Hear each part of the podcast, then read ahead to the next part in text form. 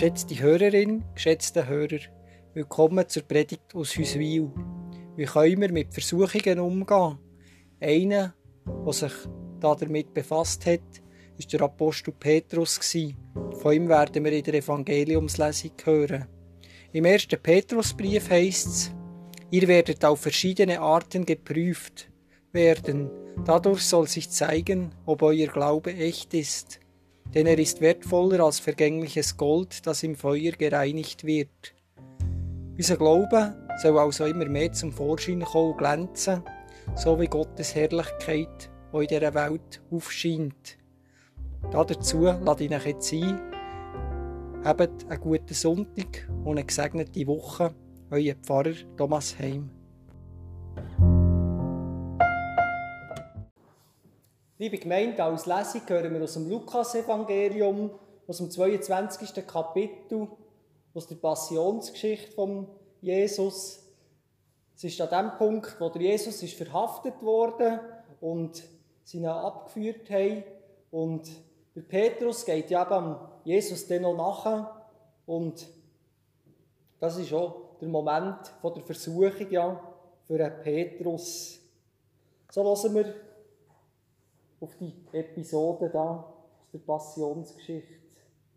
Lesung aus dem Lukasevangelium aus dem 22. Kapitel, die Verse 54 bis 62. Darauf nahmen sie Jesus fest, führten ihn ab und brachten ihn in das Haus des hohen Priesters. Petrus folgte von weitem. Mitten im Hof hatte man ein Feuer angezündet und Petrus setzte sich zu den Leuten, die dort beieinander saßen. Eine Magd sah ihn am Feuer sitzen, schaute ihn genau an und sagte, der war auch mit ihm zusammen. Petrus aber leugnete es und sagte, Frau, ich kenne ihn nicht. Kurz danach sah ihn ein anderer und bemerkte, du gehörst doch auch zu ihnen. Petrus aber sagte, nein Mensch, ich nicht. Etwa eine Stunde später behauptete wieder einer, wahrhaftig, der war auch mit ihm zusammen, er ist doch auch ein Galiläer. Petrus aber erwiderte, Mensch, ich weiß nicht, wovon du sprichst. Im gleichen Augenblick noch, während er redete, krähte ein Hahn. Da wandte sich der Herr um, blickte Petrus an. Und Petrus erinnerte sich an das, was der Herr zu ihm gesagt hatte. Ehe heute der Hahn kräht, wirst du mich dreimal verleugnen. Und er ging hinaus und weinte bitterlich. Wort von Gott, heute für uns. Amen. Liebe Gemeinde, und führe uns nicht in Versuchung. Dieser Bitte gehen wir nachher. Wir haben gehört im Evangelium die Episode von Petrus. Er ist da in eine brenzlige Situation hineingekommen. Aber man könnte sagen, er hat ja eigentlich nichts Böses gemacht. Er hat niemandem geschadet. Ausser eben vielleicht sich selber eben, weil er die Verbindung zu Jesus gelügnet hat. Vielleicht kann man Versuchung als das sehen. Versuchung, die einen dazu bringen, die Verbindung zu Gott abzulegen, zu vergessen oder zu sagen, die gibt es gar nicht. Ja, der Petrus ist in eine brenzlige Situation hineingekommen, weil er sich vor den anderen Leuten hat rechtfertigen musste, herstehen und sagen, was seine Überzeugung ist. Am Feuer wird sein Glaube geprüft. Vielleicht ist ja der Eingangsvers, den wir gehört haben, wo eben das Gold im Feuer geprüft wird, wie so ein Echo auf diese Erfahrung von dem. Sie haben ihn gefragt, der Petrus, bist du einer, der auf Jesus lost? Bist du einer, der sich Christ oder Christin nennt. Das ist die Prüfungsfrage, die dir in unterschiedlichen Situationen gestellt wird. Kann eben sein von anderen Leuten. Oder, oder du selber kannst dich fragen, was bewegt dich tun? Woher kommt deine Motivation?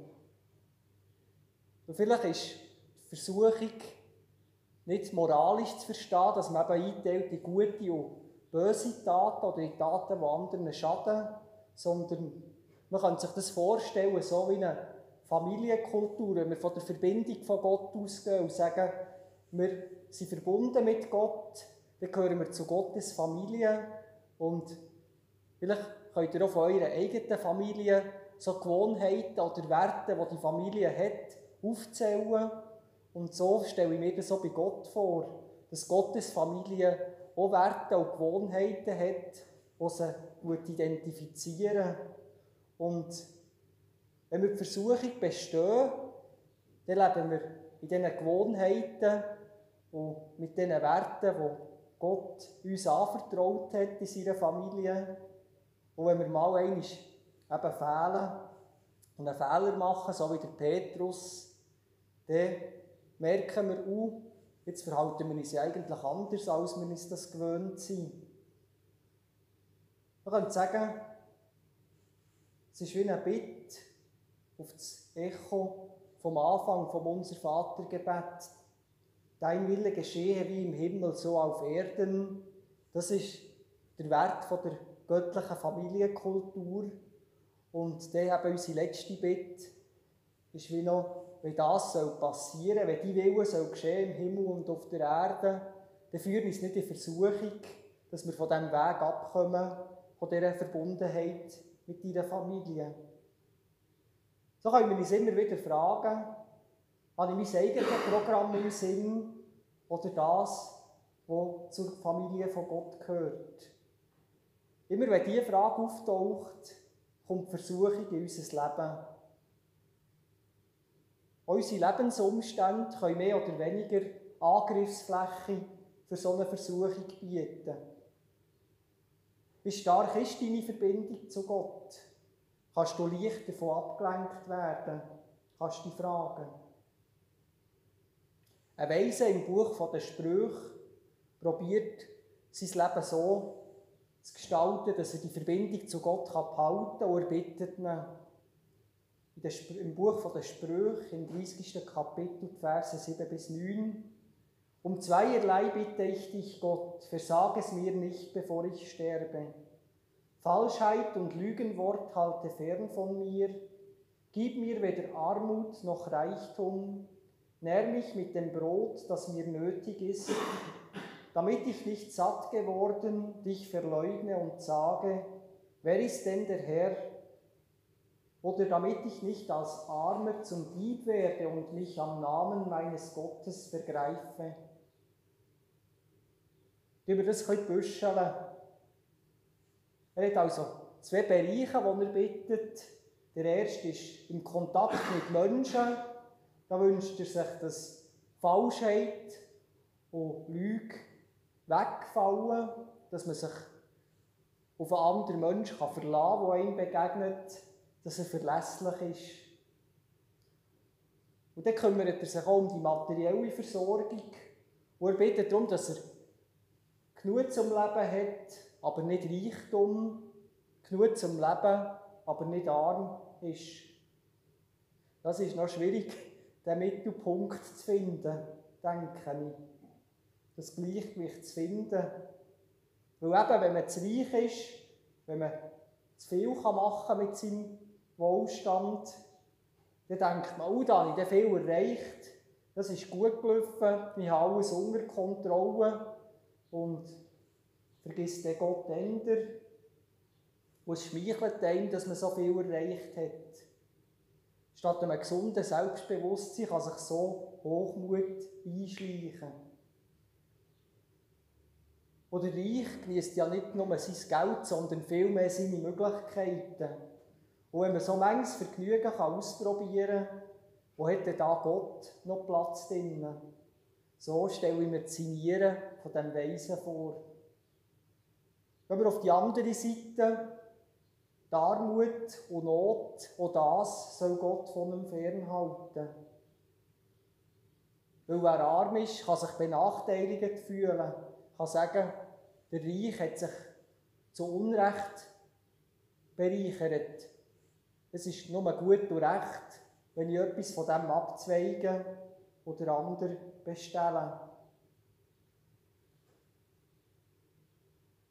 So denke ich, ist die Bitte gemeint, dass er nicht zum Dieb werden will. Er sagt, ich will mich nicht am Namen von meinem Gott vergreifen. Es ist ja nicht nur die materielle Not, es kann sein, dass wir in eine, in eine körperliche oder in eine soziale Not hineinkommen, wenn wir krank werden oder wenn wir so wie unser Umfeld, die Familie, wo wir drinnen sind, wenn da Kontakte nicht so funktionieren und uns mit unseren Freunden schwierig wird. Wenn wir da denken, jetzt sind wir an einem Punkt angekommen, wo, wo wir finden, da werden wir jetzt Unrecht behandelt, das ist, das ist doch zu viel, was Gott uns da aufbürdet. Da ist schon da Gefahr, dass man verzagt und Gott eben Gottes Namen sich dem vergreifen, tut sagen, ja, Gott, was hast du da wieder angerichtet? Und Gott tut beschuldigen zu Unrecht. Das kann manchmal vorkommen, wenn man enttäuscht wird im Leben. Habt ihr sicher auch schon erlebt. Und wenn dann so Gefühle auftauchen, dann führt das einem auf eine Spur, die einem schaden kann, weil sie einem die Hoffnung auf Gott nimmt. Darum ist der erste Punkt, Schau auf deine Lebenssituation. Schau mal auf einen Tag, wo du normalerweise so erlebst. Wie geht es dir denn? Was hast du da für Gefühl? Führen sie dich zu Gott her oder eher von Gott weg? Immer wieder ist gut, wenn wir im Gebet zu Gott kommen. Und ja, darum für die Predigt drei Stoßgebet ausdenkt. Das erste Stoßgebet wäre, Gott, ich möchte meine Gedanken auf dich richten, führe mich zu dir. Gott, ich möchte meine Gedanken auf dich richten, führe mich zu dir. Das denke ich, würde zum Beispiel in diese Situation hineinpassen. Die Versuchungen, die der Weiss beschrieben hat. So gesehen uns die Versuchungen, unsere Treue zu Gott in Frage stellen. Haltest du dich zu Gott oder vertraust auf andere Überlegungen und Gesetzmäßigkeiten oder Personen? Ist es vielleicht auch die Angst, die dich leitet? Die Angst vor anderen Menschen, die wir beim Petrus sehen, der sagt, uh, wenn ich jetzt sage, ich gehöre zu dem Jesus, dann kann es schwierig werden für mich.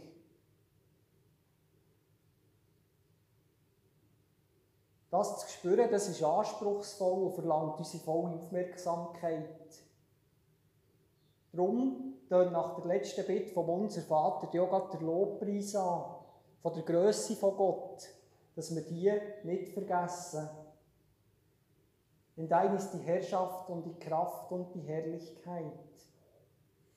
Der Glanz und Größe von Gott, die Zuversicht auf ihn nicht vergessen und so immer wieder in Versuchung um einen Beistand von Gott bitten. Eben zum Beispiel in einem Stoßgebet, das so tönt. Gott, komm mir zu Hilfe, ich vertraue auf dich. Gott, komm mir zu Hilfe, ich vertraue auf dich. Mit diesen Worten kannst du deine Ausrichtung auf Gott bestätigen in einer schwierigen Situation. Oder Jesus selber ist ja in Versuchung gekommen. Er hat immer wieder andere Wege können wählen als Gott ihm vorgegeben hat. Das wird beispielhaft in der Versuchung in der Wüste dargestellt.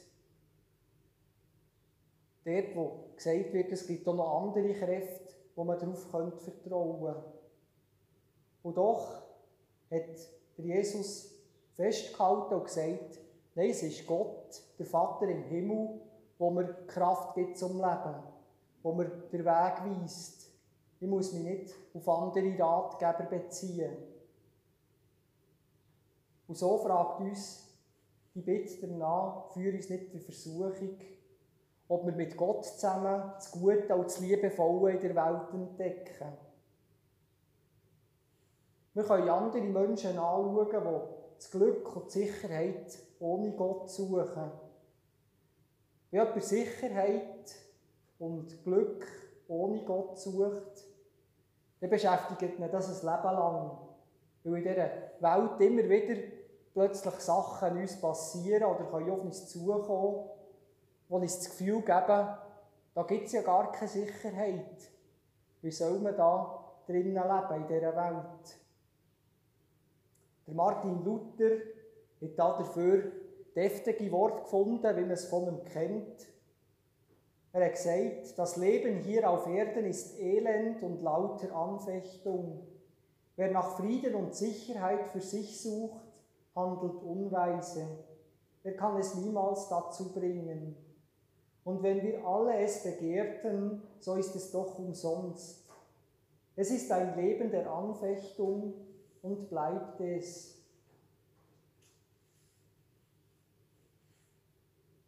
Ein Leben in Anfechtung, ein Leben in der Spannung.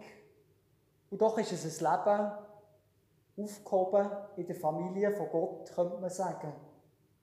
Weil Gott hat uns versprochen, dass er seine Herrschaft aufrichtet, dass er den Frieden bringt. Ein Frieden, der anfängt, den wir entdecken können, den er uns schenkt. Schon jetzt in guten Momenten, in Momenten von der Freude und von der Liebe. Aber ein Frieden, wo man manchmal denkt, im Sturm könnte er fast wegfliegen, könnte uns abhanden kommen, in dem Sturm, wo die Welt manchmal durcheinander wirbelt. Darum ist der zweite Punkt, halt dein Herzensschiff auf Kurs, orientiere dich an der Schönheit, an dem Glanz von Gott, orientiere dich an Christus. Und so kommen wir im, im letzten Teil der Predigt wir können unsere Sinne schärfen für das Leben in dieser Welt. Dass wir sehen, wenn ein Sturm aufzieht, wenn eine Versuchung könnte. Der Apostel Paulus sagt, prüft alles und das Gute behaltet, meidet das Böse in jeder Gestalt. Das ist zwar leicht gesagt, aber wenn ich denke, nur, wenn ich nur für mich allein das anschaue, dann wird es manchmal schwierig, ich bin froh, dass wir den Weg zusammenfinden können, dass wir gegenseitig im Gespräch können sein miteinander, uns gegenseitig korrigieren können. Vielleicht habt ihr ja auch einen guten Freund, eine gute Kollegin oder einen Ehepartner, Ehepartnerin, ihr so könnt zusammen sein und immer wieder miteinander besprechen, was, was einen Scheideweg gibt, wo man den einen oder den anderen Weg nehmen könnte, wo man muss überlegen ja, was ist jetzt besser. Und man so miteinander kann überlegen kann, was könnte im Sinn von Gott sein für mein Leben. Wenn wir so zusammen im Gespräch sind, auch auf die biblischen Bücher hören und miteinander den Weg suchen und zusammen feiern, zusammen denken und zusammen handeln, dann sind wir auf einem guten Weg durch die Versuchungen durch, denke ich. Oder Jesus tut in der Bergpredigt, die Weisheitslehren aus dem Alten Testament aufnehmen, für einen guten Weg durch die Versuchungen durch. Er kommt zu einem ähnlichen Schluss, wie wir jetzt im Buch von den Sprüchen gehört haben. Auch in der Bergpredigt sind die zwei Sachen ganz wichtig. Das eine eben Wahrhaftigkeit und Verlässlichkeit. Wie schon der Weiss beim Buch von den Sprüchen gesagt. So meint Jesus in der Bergpredigt, euer Ja sei ein Ja, euer Nein ein Nein. Alles andere stammt vom Bösen. Oder anders gesagt, das weiteres Kriterium könnte das sein, was im, was im Leben von einem Menschen zum Vorschein kommt. Eben das Gute zu sehen. Jesus warnt und sagt, hütet euch vor falschen Propheten. Sie kommen zu euch wie harmlose Schafe, in Wirklichkeit aber sind sie reißende Wölfe. An ihren Früchten werdet ihr sie erkennen. Erntet man etwa von Dornen Trauben oder von Disteln Feigen?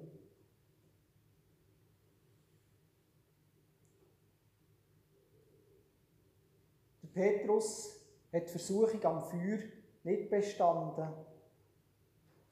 Aber der Jesus hat ihm vorher gesagt, als er noch mit dem Abendmahl gefeiert du wirst mich ja dreimal verraten und ich habe für dich gebetet, dass die Glaube nicht aufhört. Wenn wir am Beispiel von Petrus uns orientieren, dann merken wir, Gott lässt uns nicht allein in dieser Welt den Anfechtungen. Der Jesus hat seinen Jüngerinnen und Jüngern den Heiligen Geist geschenkt und so rüstet er auch uns für die Herausforderungen, die wir zu führen haben in unserem Leben. Wir werden gestärkt durch ihn. Und so wie er für uns betet, können auch wir immer zu ihm beten. So wie zum Beispiel im dritten Stoßgebet. Gott, gib mir von deinem Heiligen Geist, ich vertraue auf dich. Gott, gib mir von deinem Heiligen Geist, ich vertraue auf dich. Das ist auch schon der letzte und dritte Punkt. Erinnern wir uns immer wieder daran, eben der starke Gott wird uns in seiner Geisteskraft begleiten und stärken durch den Sturm durch. Und wenn wir mal in einer Versuchung verführt werden, wenn wir scheitern wie der Petrus, dann bleibt doch die Hoffnung, dass wir den Weg zu Gott immer wieder neu finden, dass wir eben in der Versuchung merken, was falsch gelaufen ist, dass wir merken, oh, das Gefühl, das hat uns jetzt in die letzte Richtung geführt. Wenn wir das nächste Mal haben, dann müssen wir sagen, stopp, wir wollen in eine andere Richtung gehen. Und wir sehen beim Petrus, es ist nicht aller Tage Ende, wenn man merkt, jetzt bin ich gescheitert. Weil der Petrus ist ja das grosse Vorbild geworden, das grosse Vorbild von der Päpst.